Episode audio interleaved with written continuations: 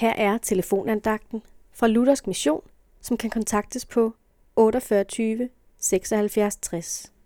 Andagtholderen i dag er Gundi Munk.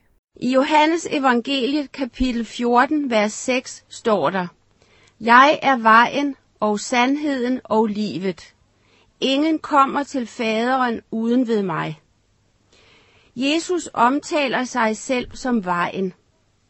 Når vi skal gå eller køre en tur, færdes vi på en vej, der fører hen til et bestemt sted. Hvor fører den vej hen, Jesus taler om?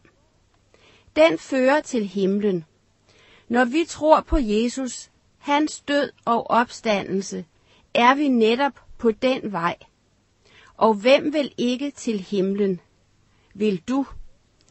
Når livet er slut her på jorden, begynder et andet liv, og her er to muligheder.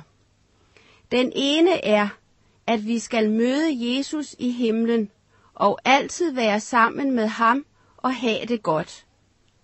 Den anden mulighed er, at vi skal møde djævelen i helvede, men aldrig have det godt. Valget skal ske, mens vi lever, og der må vi vælge Jesus, der er selve vejen til himlen. Du synes måske, det er svært at sige ja til Jesus, for hvad vil familie og venner sige? Du må ikke tage dig af, hvad andre siger, for det gælder dit liv. Tro på Jesus, tag imod ham. Lad ham få lov at være din frelser, så du efter dette liv kan være sammen med ham i himlen. Amen.